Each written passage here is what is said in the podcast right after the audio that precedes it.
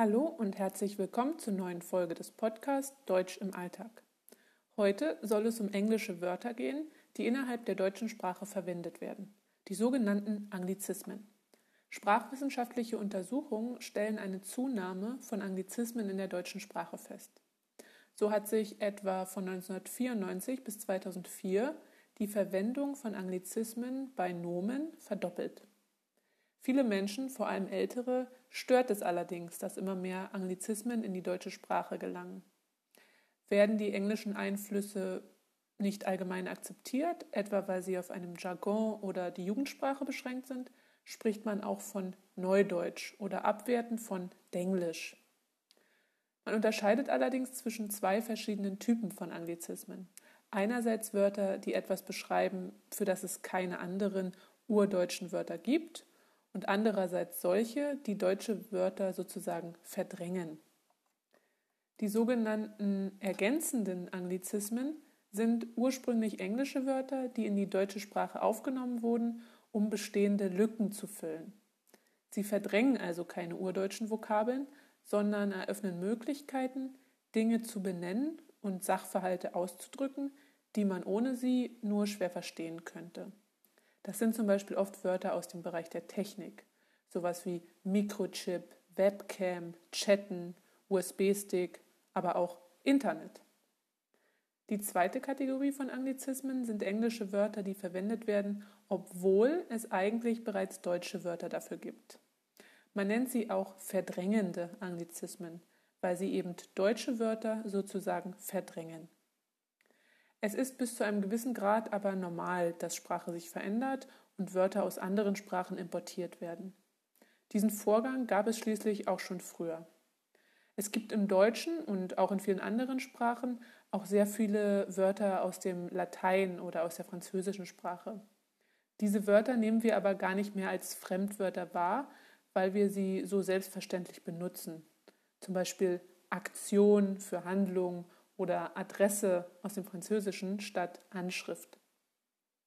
Ich möchte euch heute eine Auswahl von englischen Wörtern vorstellen, die mittlerweile fester Bestandteil der deutschen Sprache sind, die also sehr häufig benutzt werden. Sicherlich habt ihr das ein oder andere Wort schon einmal gehört, wenn nicht im Deutschen, dann halt im Englischen. Und heute erfahrt ihr auch, wann und wie man sie genau verwendet. Also, los geht's. Begriff Nummer 1. Der Job. Das englische Wort Job wird heute sehr oft anstelle des deutschen Wortes Arbeit verwendet. Er kann aber etwas vielfältiger gebraucht werden. So kann ein Job einerseits eine vorübergehende, das heißt kurzzeitige Beschäftigung sein, also eine Arbeit auf Zeit nur zum Zweck des Geldverdienens. Insbesondere umgangssprachlich wird das Wort Job oft in dieser Bedeutung verwendet. Neben dem Nomen gibt es auch ein Verb, jobben. Man verwendet es auch eher für eine zeitweilige Arbeit oder eine Arbeit, bei der man keine besondere Ausbildung braucht. So sprechen zum Beispiel oft Schüler oder Studenten von Nebenjobs. Das heißt, sie jobben neben der Schule oder dem Studium, zum Beispiel im Café oder in der Eisdiele. Gleichzeitig kann das Wort Job auch einen Arbeitsplatz oder eine bestimmte Stelle bezeichnen. Man sucht einen Job oder man kann feststellen, dass es in einer bestimmten Stadt keine guten Jobs gibt. Man meint dann, es gibt keine guten freien Stellen in einem bestimmten Bereich. Die dritte Bedeutung ist tatsächlich einfach die gleiche Bedeutung wie das Wort Arbeit. Also eine berufliche Tätigkeit oder eine Aufgabe. Man kann zum Beispiel sagen, ich suche einen Job in einer Anwaltskanzlei oder ich suche einen, einen Job im Bereich Medien. Oder eben, wenn es als Aufgabe gemeint ist, es ist mein Job, mich um sie zu kümmern. Und wenn jemand seine Aufgabe besonders gut erledigt hat, kann man sagen, er oder sie hat einen guten Job gemacht. Der englische Begriff hat sich mittlerweile so stark durchgesetzt, dass er es sogar bis in das offizielle Amtsdeutsch geschafft hat. Das heißt, eine Behörde also ein Amt, bei der man sich arbeitslos melden und nach einer Arbeit oder eben nach einem Job suchen kann, heißt in Deutschland Jobcenter. Begriff Nummer zwei: Das Team. Wir bleiben in der Arbeitswelt und kommen zu einem weiteren Begriff, der sich derart durchgesetzt hat, dass man sich kaum noch an das urdeutsche Wort erinnern kann. Kein Wunder, denn das Wort gibt es schon sehr lange in der deutschen Sprache und es stand bereits 1915 erstmals im deutschen Duden. Deshalb denkt auch heute kaum noch jemand daran, dass dieses Wort eigentlich auch ein Anglizismus ist. Es bezeichnet eine Gruppe von Personen, die gemeinsam an einer Aufgabe arbeiten, zum Beispiel ein Team von Fachleuten oder ein Team von Ärztinnen. Gerade in der Arbeitswelt benutzt man dieses Wort sehr häufig. Man bildet ein Team oder man arbeitet in einem Team. Es ist also sozusagen ein anderes Wort für Arbeitsgruppe. Darüber hinaus gibt es viele Komposita, also zusammengesetzte Wörter mit dem Begriff Team.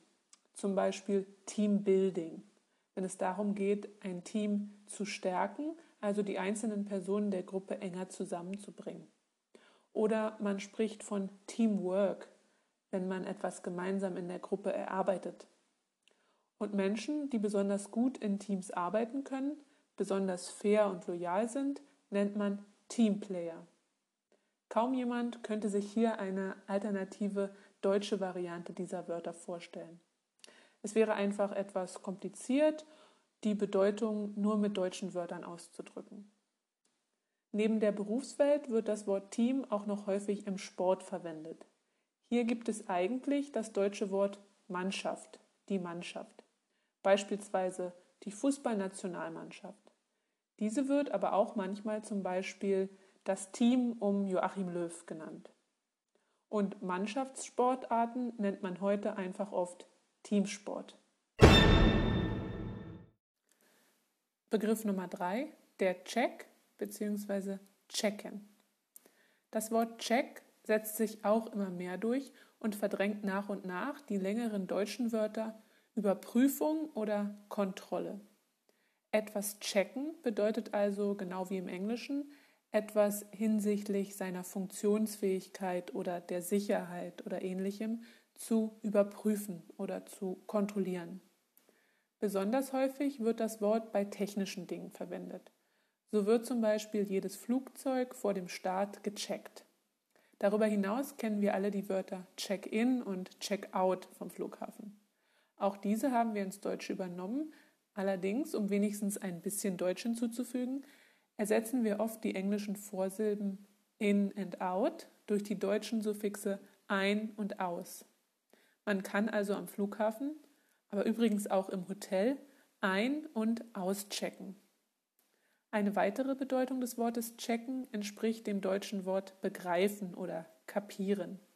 Man benutzt es umgangssprachlich oder innerhalb der Jugendsprache. Also anstatt zu sagen, ich verstehe das nicht, kann man sagen, ich check das nicht. Oder noch kürzer, ich check's nicht. Oder man fragt eben etwas genervt, hast du es jetzt endlich gecheckt? Hier kann man sehen, dass Anglizismen die Verben sind, trotzdem der normalen deutschen Flexion folgen. Also beim Wort checken, checken, checkte, hat gecheckt.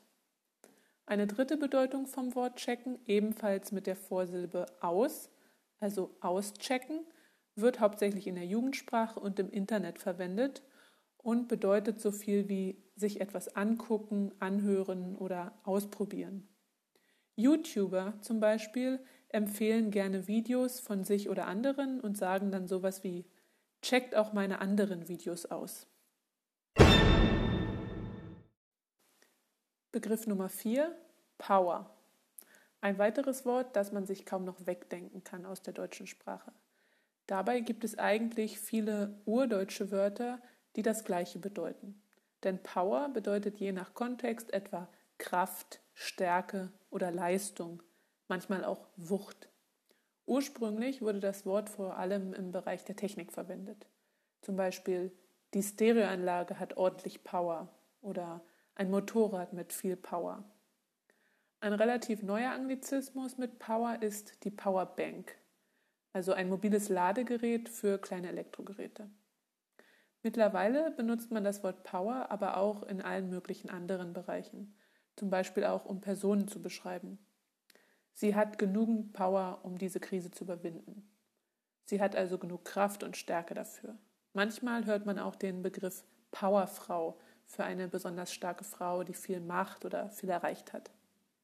Ansonsten trifft man das Wort auch sehr oft im Bereich Sport. Wenn man sich richtig anstrengt, dann gibt man so richtig Power. Und wenn man dann nach dem Sport sehr erschöpft ist, dann hat man sich so richtig ausgepowert oder man ist ausgepowert. Es beschreibt dieses eher positive Gefühl, das sich nach intensivem Sport einstellt.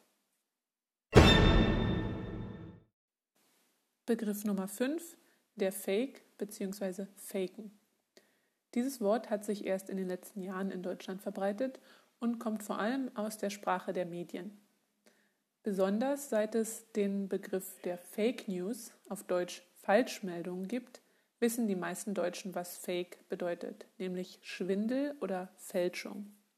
Und während Fake News als Begriff auch in der breiten Öffentlichkeit benutzt wird, ist das Wort Fake und das dazugehörige Verb faken vor allem bei jüngeren Leuten verbreitet.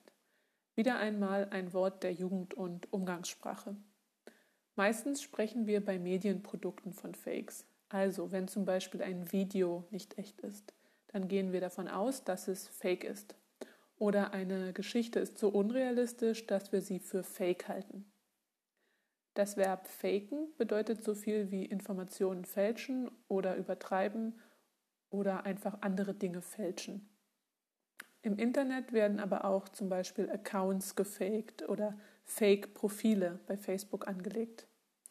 Meistens wird das Wort also im Zusammenhang mit Informationen genutzt, manchmal aber auch in anderen Situationen. Zum Beispiel kann Kleidung von teuren Designermarken gefaked werden. Das Wort Fake kann also vielfältig eingesetzt werden, was insbesondere Jugendliche auch machen.